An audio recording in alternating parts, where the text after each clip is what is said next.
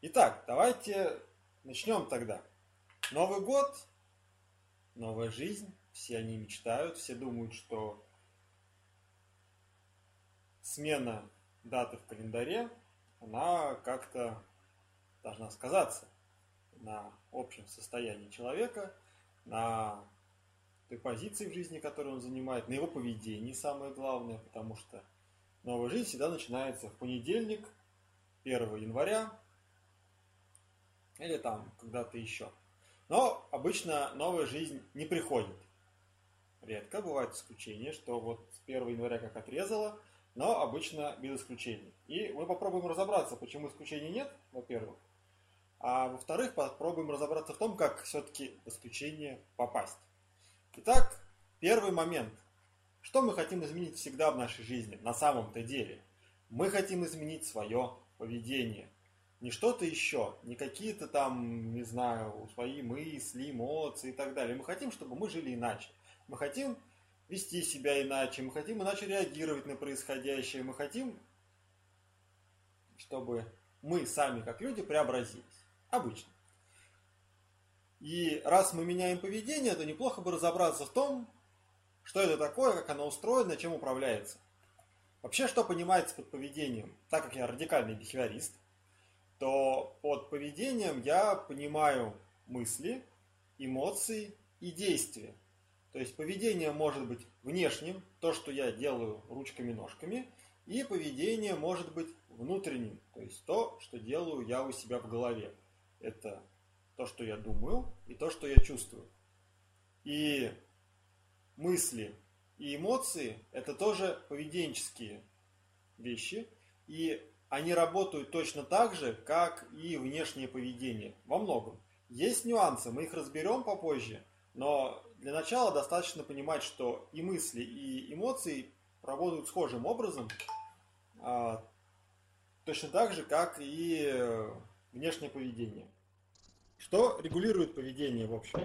Что является основными факторами, которые влияют на то, как мы будем себя вести, какую стратегию мы будем выбирать в той или иной ситуации? Во-первых, естественно, то, какой опыт мы пережили, то, кем мы были, с чем мы столкнулись, где оказывались, что знаем. И прошлый опыт на самом деле является одним из самых таких релевантных моментов в плане влияния на текущее поведение. То есть то, как мы делали раньше, скорее всего, так мы будем делать и сейчас. Поэтому, если вы хотите узнать, как человек будет себя вести, то посмотрите, как он делал раньше. Если он делал так, то, скорее всего, он продолжит делать так, как делал до этого. Люди довольно консервативные существа. Поэтому прошлый опыт важен. Контекст. То есть мы не реагируем на стимулы напрямую. Мы всегда реагируем на стимулы в контексте, конкретно. Ну, самый такой забавный пример в плане разные реакции на, на, на одни и те же стимулы, но в разном контексте, это, например, а, завуалированные разговоры о сексе. То есть одни и те же слова, которые в одной ситуации значат что-то невинное, в другой ситуации значит что-то совсем другое. Например, а, стоит парень и девушка, и девушка говорит парню, слушай, у меня такая коллекция гравюр есть, пойдем ко мне, посмотрим. И парень смекает, что показывать ему будут далеко не гравюры. То есть контекст таков, что вот, эти, вот эта фраза, она значит совсем другое, что значило бы в другом контексте совсем. Последствия. То есть то, к чему наше поведение приводит. Если поведение быстро подкрепляется и подкрепляется определенным образом, то оно имеет шанс трансформироваться. Например, если вы опаздываете на работу и вас за это сразу же крепко наказывают, то, скорее всего, в следующий раз вы как минимум постараетесь, ну, как минимум вы будете сильно нервничать, если будете опаздывать. Как максимум вы постараетесь больше не опаздывать. Или наоборот, если вы хорошо выполнили свою работу и вам в тот же день выдали премию, то вы сразу заметите, заметите у себя энтузиазм и подъем, и вам захочется снова и снова делать так, чтобы у вас появлялась премия. А вот. есть последствия тоже управляют поведением. Очень важно помнить про то, что прошлый опыт – это ключевой момент в регуляции поведения.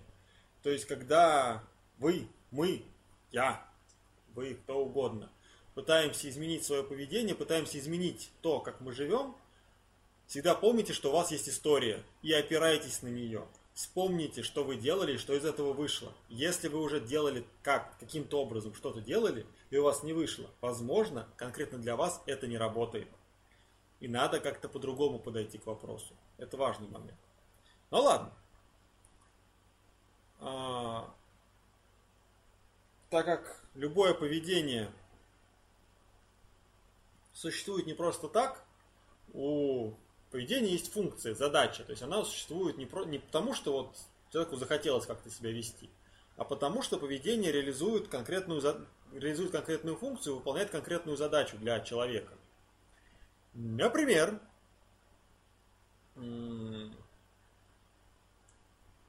только сегодня на своей страничке я писал текстик о том, что иногда люди, а, приближаясь к каким-то глубоким отношениям, интимному контакту, влюбленности, симпатии, начинают резко включать режим ежа, покрываются колючками и никого не, не допускают близко. И у такого поведения может быть несколько функций. Сейчас я придумываю их из головы, и никакого подтверждения научного нет в том, что я говорю. Вот. Никаких исследований на эту тему я не читал, но я допускаю, что, возможно, такое поведение имеет следующие функции. Во-первых, такое поведение может защищать от возможных негативных эмоций, которые возникнут у человека после разрыва. То есть человек включает режим ежа перед возможными отношениями, потому что он не хочет расстаться с человеком, который ему симпатичен, и не хочет э, столкнуться с болью расставания. То есть ему лучше не встречаться, чем встречаться. Вот. То есть функция такого поведения в этом.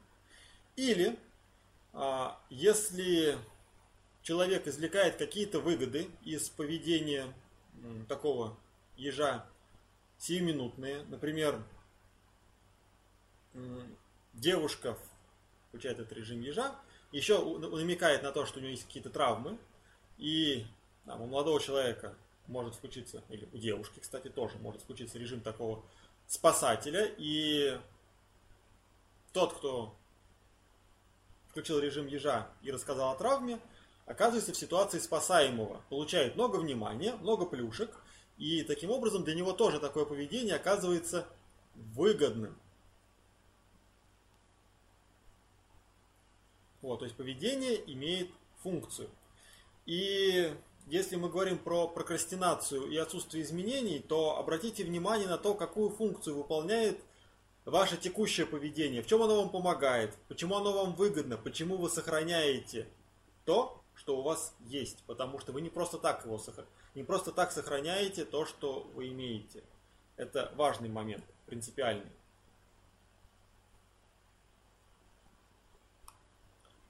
В чем может быть функция откладывания? Во-первых, когда мы что-то откладываем, мы чувствуем себя сразу сухо и комфортно. Ну, то есть, типа, вот перед нами сейчас находится проект. Допустим, вот сейчас я сегодня готовился к лекции. И, допустим, Юля сказала бы мне, что лекции не будет. И с одной стороны бы я расстроился, с другой стороны сразу вечер освободился. Свобода, делай что хочешь. Приятно. То есть, когда мы откладываем что-то на другой раз, мы чувствуем себя свободнее, напряжение снижается здесь и сейчас. Во-вторых, когда мы что-то откладываем, мы успокаиваемся, потому что когда дедлайн приближается, мы чувствуем напряжение, мы волнуемся, нервничаем, опасаемся, что все выглядит, точнее выйдет не так, как нам хотелось бы, и откладывая, мы как будто бы даем себе дополнительное время, дополнительные возможности, чтобы все сделать лучше. И еще, когда мы откладываем, мы можем несколько влиять на свою самооценку, потому что мы не ленивые, просто у нас планы изменились. Вот. И самое главное, когда мы не просто откладываем, а как бы запланируем, запланируем это дело на другой день, мы тоже поднимаем свою самооценку, потому что получается, что мы не просто слили дело, а вот сейчас мы говно, вообще все очень плохо, мы ужасные люди, мы вот все бросаем, ничего не доводим до конца, у нас сильное чувство вины. Мы, нас, ладно. У кого сильное чувство вины? Но вот вина исчезает, как только мы придумываем оправдание себе или придумываем выход из ситуации. Типа, ну да, сейчас я не сделал, но сделаю в другой раз, потому что, что ж я, не сделаю это, обязательно сделаю, завтра вон день какой длинный, обязательно успею, и завтра, естественно, ничего не делается.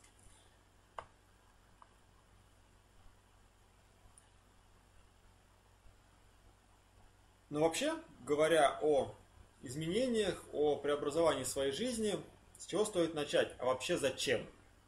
Зачем кому-то менять свое поведение? Потому что то, как мы сложились, то, какие мы есть, это не просто так. Скорее всего, то, какие мы есть, это нечто функциональное. Оно работает. Оно полезно и нужно для нас.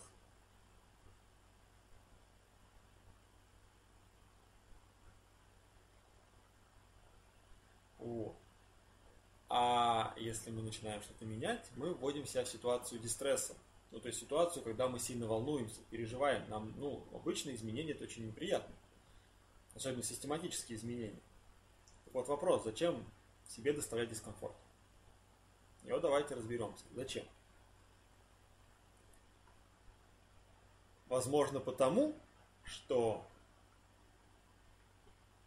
то, как мы живем сейчас, не совпадает с тем, как не совпадает с нашим представлением о том, как мы хотели бы жить.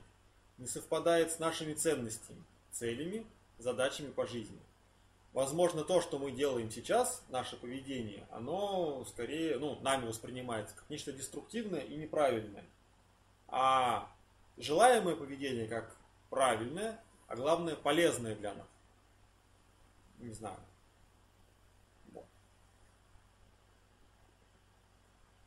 И раз уж зашло, зашел разговор о целях и ценностях, давайте разберемся с вами. Вообще, для чего нужно понимать свои ценности и зачем ставить цели.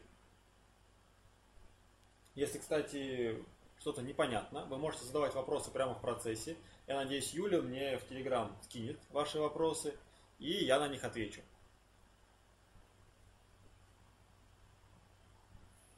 Для чего вообще нужно целеполагание? Для чего ставить цели? Во-первых, цели позволяют быть более продуктивными. То есть человек, который ставит цели, он продуктивнее, чем тот, который себе никаких целей не ставит.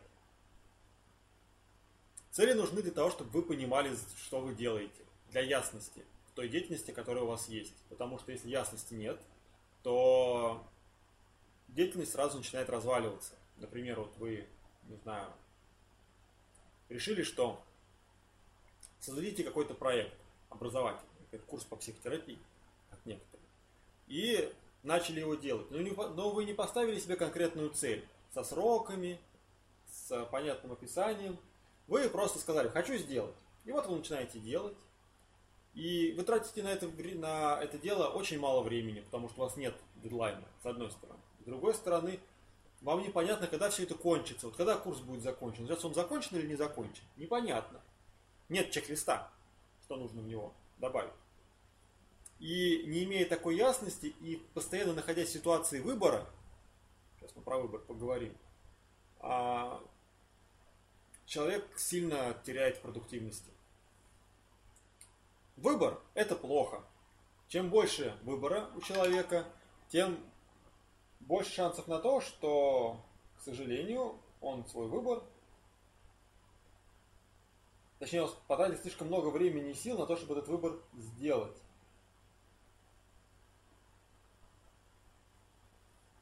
Представьте, что вы пришли в магазин, и там куча макарон, самых разных.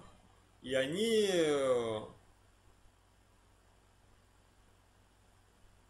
вроде все более-менее одинаковые, и более-менее вам нравятся. И, ну, все, все такие разные, и, и непонятно, что брать. Вы, наверное, будете тратить много времени на то, чтобы совершить этот выбор, и вам будет неприятно этот выбор совершать. Но совсем другое дело, когда макароны только в одном количестве. Один артикул представлен. Вы приходите, просто кидаете с полки в корзину и идете дальше. Целеполагание работает точно так же. Вы просыпаетесь, подходите к э, блокнотику, открываете и видите. Понедельник. Сегодня, правда, суббота. Суббота. Провести лекцию, написать текст. Все. И не надо думать, чем заняться с утра. Вы знаете, чем заняться с утра. У вас уже написано. И вы берете там ноутбук и начинаете готовиться. Работать, в общем. То есть цели упрощают выбор. Вам не надо думать, чем заняться. Все уже за вас решено. Ну, вы сами за себя решили. А если вы каждое утро встаете и думаете, блин, а чем бы заняться? У вас есть выбор, заняться этим или ничем, например. Можно ничего не делать. И тогда, естественно, скорее всего, вы выберете делать ничего. Целеполагание удешевляет работу, потому что вы меньше распыляетесь, тратите меньше времени на задачи, а значит работаете более эффективно. И, наконец, вы можете планировать, то есть понимать, что вот я через месяц закончу вот это и начну новый проект. Вы можете двигаться по этапам.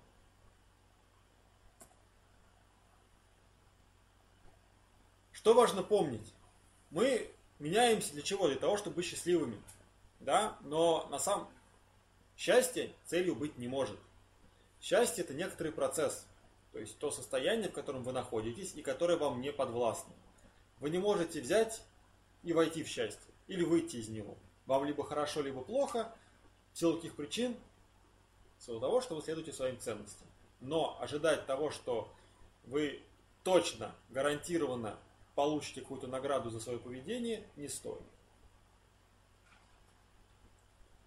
А если фокусироваться только на целях и не знать своих ценностей, то естественно, есть риск того, что цели исчерпают себя, и вроде текущие дела будут переделаны, а какого-то глобального смысла, глобального плана у вас не будет.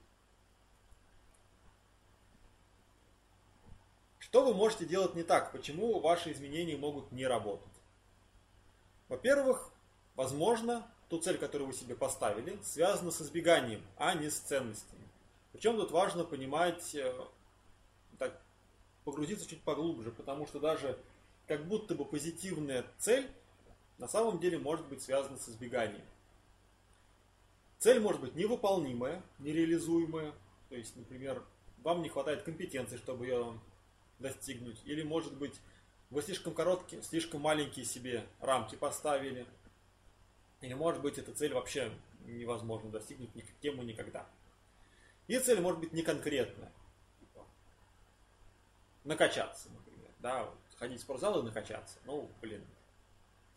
Накачаться это как? Это выглядеть как армии или выглядеть, не знаю, там, как Александр Усневский или, не знаю, там, как я, может быть. Я не особо накачанный вроде как. А может быть накачан. Непонятно.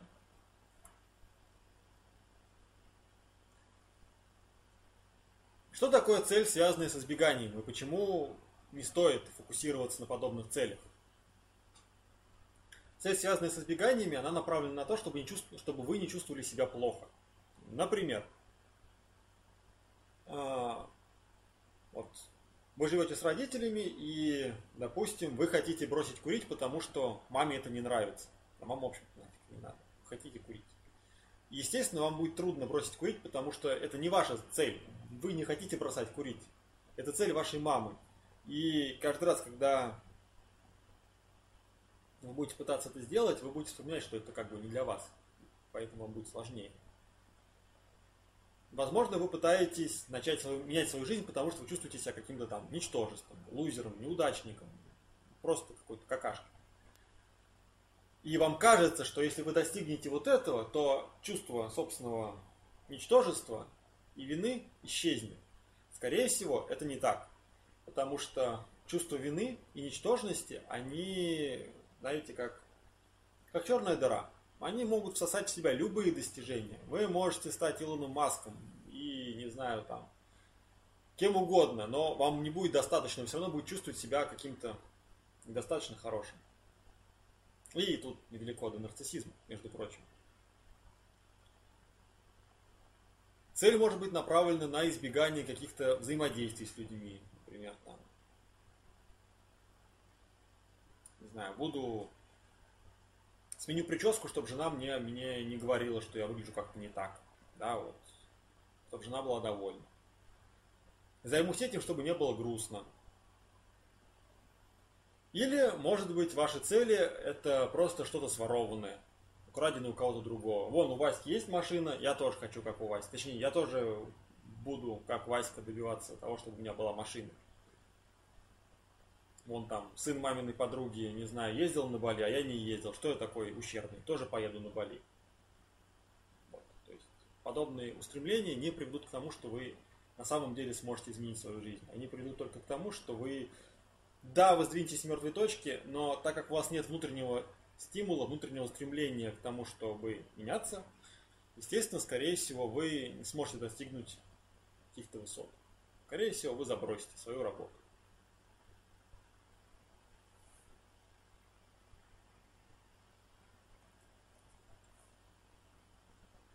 Какие цели являются невыполнимыми?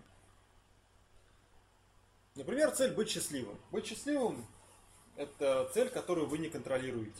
То есть вы не можете решить, что вот счастливый я или несчастливый. Вы не можете заставить себя быть счастливым. Да, вы можете заняться чем-то, что, возможно, принесет вам больше удовольствия, но не факт, что это сделает вас счастливым. Да, действительно, вы можете гнаться за этой эмоцией, счастьем, но очень быстро обнаружите, что вы бегаете вокруг каких-то очень простых вещей, которые не наполняют вашу жизнь. Например, не знаю, там, вам приносит счастье похвала. И вся ваша жизнь выстраивается вокруг стремления достигнуть какой-то похвалы, чтобы вас хвалили. И вы будете искать максимально короткий путь, например, хвостовство. И вы будете хвастать.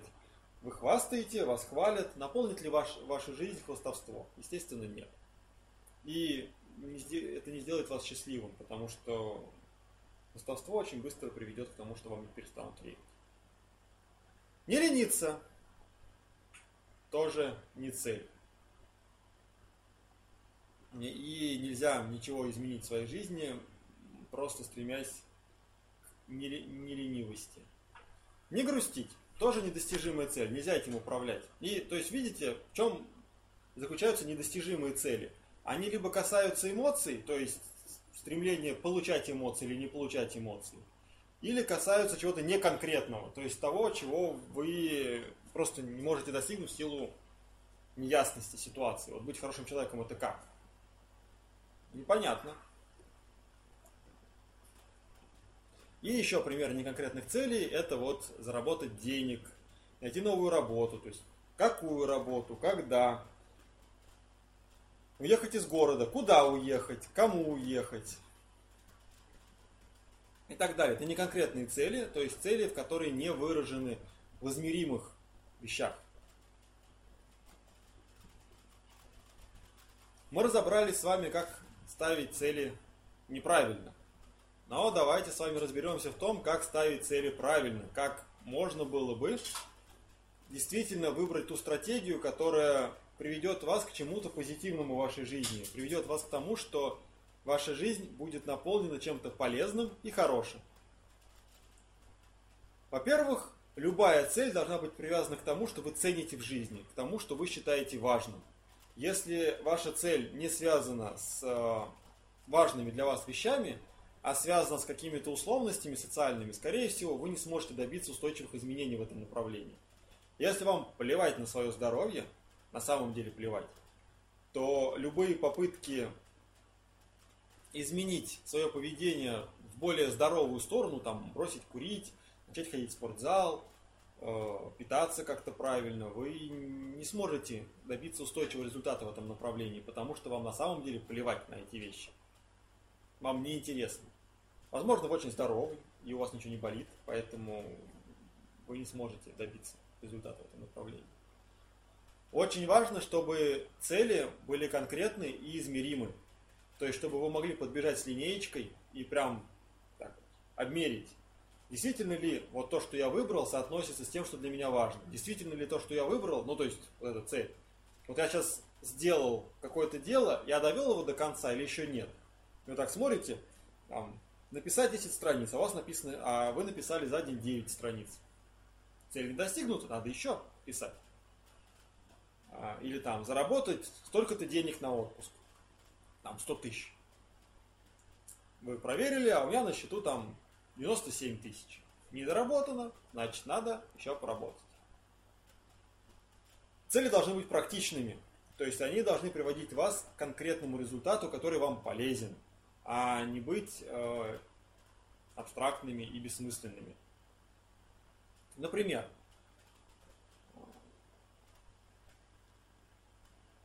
сделать маму счастливой – это не очень практичная цель, потому что вы не имеете с этого никакого результата. Или там быть хорошим человеком, поступать правильно и так далее. Это не практичные цели, потому что нет конкретного результата. В вашей жизни ничего нового не появляется от таких целей. Цели должны быть активными, то есть подразумевать какое-то действие, а не не действие. То есть, если ваша цель имеет приставку «не», скорее всего, вам будет сложно ее добиваться. Особенно, если это цели типа а не грустить, опять же, да, можно ли не грустить? Какое-то время можно, но рано или поздно вы обязательно загрустите. Можно ли не лениться? Какое-то время можно, но потом вы обязательно заленитесь не бояться, не переживать, не нервничать. Это все цели. Ну, мертвые люди гораздо лучше живых. Не боятся, не ленятся и не грустят. У них это хорошо получается. У живых это получается хуже. Хорошая цель подразумевает конкретные обязательства. То есть что-то, что вы берете на себя. Причем эти обязательства желательно выразить перед другими людьми. Например, перед своим психологом, или перед своим партнером, или перед своими родителями, друзьями, кем угодно. То есть, когда вы кому-то сообщили о том, что вы хотите, чем конкретно, да, там, Вася, вот во вторник, на следующей неделе, будет вот так вот. Сообщая цель и беря на себя обязательства, не используя какие-то завуалированные формулировки типа ну, наверное, ну, возможно, ну, посмотрим. Мы прочнее себе в мозг вдалбливаем, что действительно, вот то, что я задумал, я сделаю, а не пытаетесь избежать задуманного. И хорошая цель основана на поведенческой науке, но про это мы говорили чуть ранее. Ценности. Ценности это не цели, это другое. Если цели конкретные, то ценности абстрактны. Любовь, близость, понимание, уважение, все эти вещи вполне себе могут быть ценными для вас. Ценности нельзя достичь, потому что они абстрактны. Ценности – это некое направление, в котором вы можете идти. Это некие координаты, которые вы можете использовать, чтобы понять, вот то, что вы делаете, это нужно вам или не нужно. Соответствует это вашим интересам и вашим ценностям или не соответствует? Например,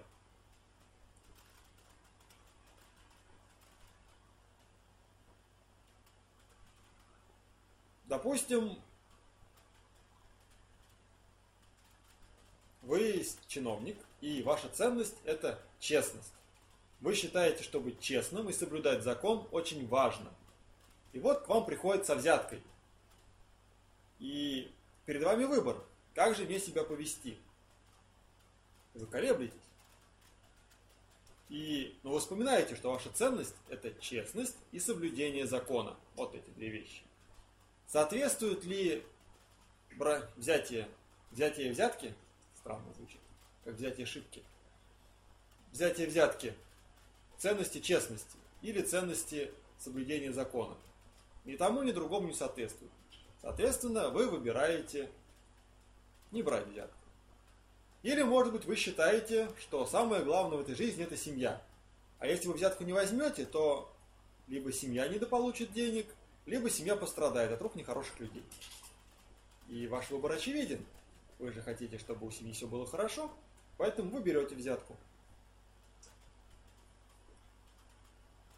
Ценности неуязвимы. Ценности нельзя разрушить. То есть, когда цели человека можно решить, то есть, не знаю, там была у человека цель пробежать 100 метровку там быстрее всех, но тут у него ножки отвалились по какой-то причине. И он не может быстрее всех пробежать 100 метровку. Ножек нет больше. То ценности нельзя отобрать у человека вот таким легким способом. Например, есть человек, ему цена семья. Он прям, для него важно вкладывать силы и средства в семью и в отношения с близкими ему людьми. Но по какой-то причине, не зависящей от него, его семья рухнула, развалилась. Жена его бросила, например, и он остался один. И цели, связанные с этой семьей, у него исчезли, да, они разрушены, пропали. Но пропали ли его ценности, связанные с семьей? Нет. Он может создать новую семью. И может в этой новой семье начать реализовывать себя как семейный человек. Ценности всегда доступны. То есть всегда можно сделать выбор в сторону ценностей. Где бы вы ни находились, что бы вы ни делали. Не знаю, там. Вам важен партнер, вы заходите в магазин и видите там, не знаю, шоколадку, которую он любит. И ценностное поведение это взять, купить эту шоколадку и принести партнеру, например. Или, не знаю, там, для вас ценно быть честным, и вы оказываетесь в ситуации, когда вы можете сообщить о преступлении или не сообщить о преступлении, или соврать, не соврать, и так далее. То есть каждый раз вы можете совершить выбор, и вам ценности доступны, вам не надо никуда бежать и что-то там особое делать, чтобы за ними следовать. В любую секунду вы можете их выбрать. Ценности желательно воплощать в глаголах. Если цели хорошо воплощать в виде существительных объектов, то есть цели это объекты, то ценности это глаголы, то есть это то, что вы хотите делать, что вы выбираете делать. И самое главное, вообще современный мейстрим очень часто говорит о том, что надо найти что-то что-то вот, вот ты ищешь, исследуешь, исследуешь, ты понимаешь, твое, вот оно твое. На самом деле все работает совсем не так. Для человека не заготовлено место под солнцем. Для человека не заготовлено специальное направление. Человек создает это направление сам, делая выборы. И вот эти выборы, связанные с ценностями, и формируют то, что для вас важно – Если, кстати, этот момент непонятен, потом задайте вопрос, я объясню подробно. То есть ценности – это не то, кто ты есть. Можно быть полицейским, можно быть э, врачом, можно быть кем угодно, но ценить честность. Это не то, что ты чувствуешь. То есть иногда ценности могут приносить боль. Например, если вы цените любовь, цените открытость и цените честность, то иногда следование этим ценностям вас приведет в ситуацию, где вам будет не очень некомфортно. Поэтому ценность это не то, что ты чувствуешь, это не удовольствие. Ценности это не то, что ты имеешь. Можно ценить семью и не иметь семьи, но стремиться к ней. Ценности это то, что ты делаешь. То, что ты выбираешь, это, это ваши поступки. То есть ценности это ваши действия. Как соотносятся цели и ценности? Ценность – это то, что я выбираю делать вообще. Всегда. Ценности, конечно, могут меняться, но глобально вот мы выбираем, точнее, кто-то выбирает делать так вот. Цель – это то, что я выбираю делать сейчас, вот в настоящий момент. И это то, какой результат я выбираю, то, что я хочу иметь. И цели и ценности связаны, если вы что-то меняете, с такой штукой, как минимальный первый шаг. Это некоторые действия, которые вы можете сделать быстро, легко, непринужденно и прямо сейчас, что приблизит вас к тому, что вы считаете важным.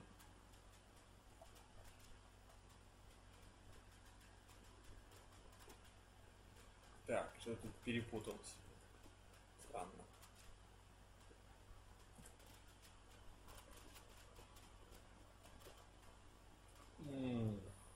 Например, какой может быть минимальный первый шаг? Вы решили следить за здоровьем. Все, решили, сказать. Я теперь буду питаться более здоровой пищей. Вы заглядываете в холодильник, а у вас там только колбаса и хлеб. Там колбаса копченая. И хлеб самый дешевый. Какой минимальный первый шаг вы можете сделать? Спуститься вниз и купить себе какую-нибудь здоровую еды. Я в еде не силен, особенно здоровый, поэтому вот такой пример. Сами придумайте себе здоровую еду. Или вы, например, решили бросить курить. Цель ваша такая. И ваш минимальный, минимальный первый шаг какой? Просто прямо сейчас пропустить, как это называется, один прием сигарет. Да, одно курение. И это ваш минимальный первый шаг. То есть вы просто на одну сигарету в день меньше выкурили, все хорошо, вы уже начали движение к желаемому результату.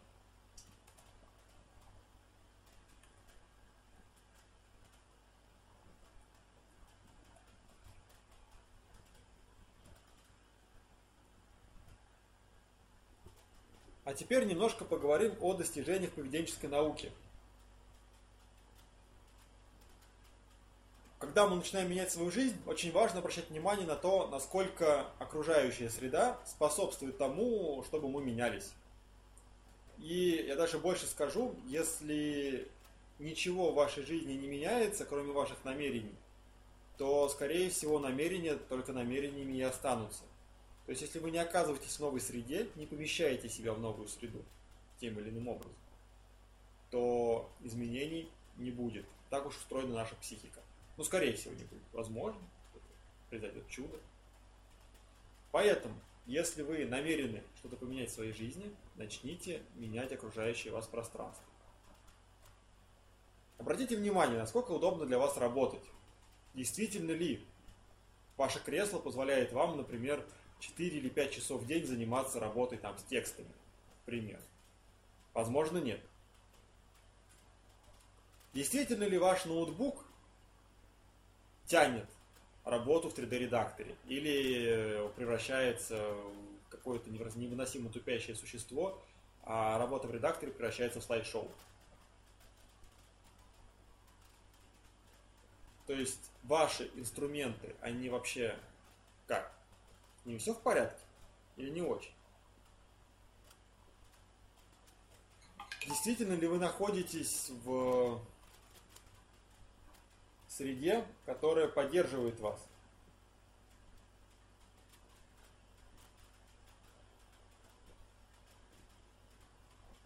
Или нет. Обратите внимание на то, кто вас окружает.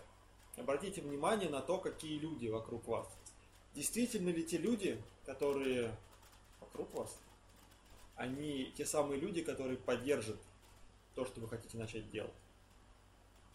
Действительно, не просто будут нейтральны, а смогут помочь советом, смогут похвалить вас, смогут, не знаю, там, не тянуть вас за ногу обратно. То есть обратите внимание на то, находитесь ли вы в соответствующей среде. Если нет, найдите ее. Это тоже вам очень поможет. Обратите внимание, что вы читаете, какую информацию поглощаете. Действительно ли социальные сети ваши направлены на, то, на те изменения, которые вы хотите достичь. Это, кстати, не касается идиотских подписок на паблики с языками, типа я учу английский, я подписываюсь на паблик с английским, с английским языком и там какие-то долбанные мимасики читаю. Нет, это не поможет вам никак ничего изменить. Возможно, социальные сети, кстати, вам будут мешать. И с ними тоже что-то стоит сделать. Действительно ли вы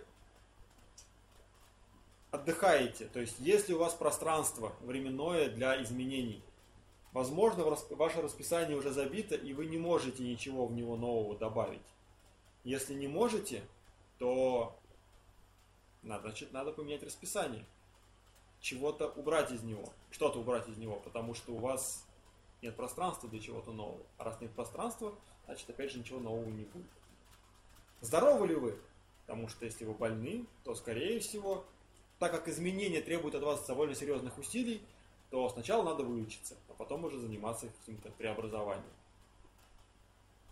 И очень важный момент, чем меньше шаги, которые вы совершаете, тем выше шанс того, что вы достигнете успеха. Потому что если вы делаете большой прыжок, есть высокий риск надорвать себя и плюнуть на работу на полпути.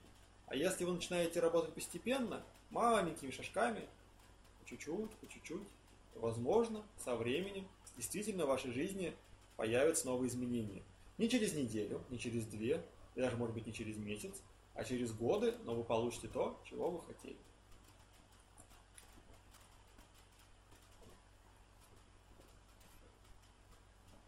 И важный момент про цели, что цели это не финал. То есть жизнь не кончается целями. И более того, цели должны быть для жизни, для того, чтобы ваша жизнь вам нравилась, а не жизнь для того, чтобы вы достигали чего-то. То есть вы не должны бежать как белка в колесе. Не знаю, не очень хорошая формулировка, но пускай. А желательно, чтобы просто ваши цели помогали вам свою жизнь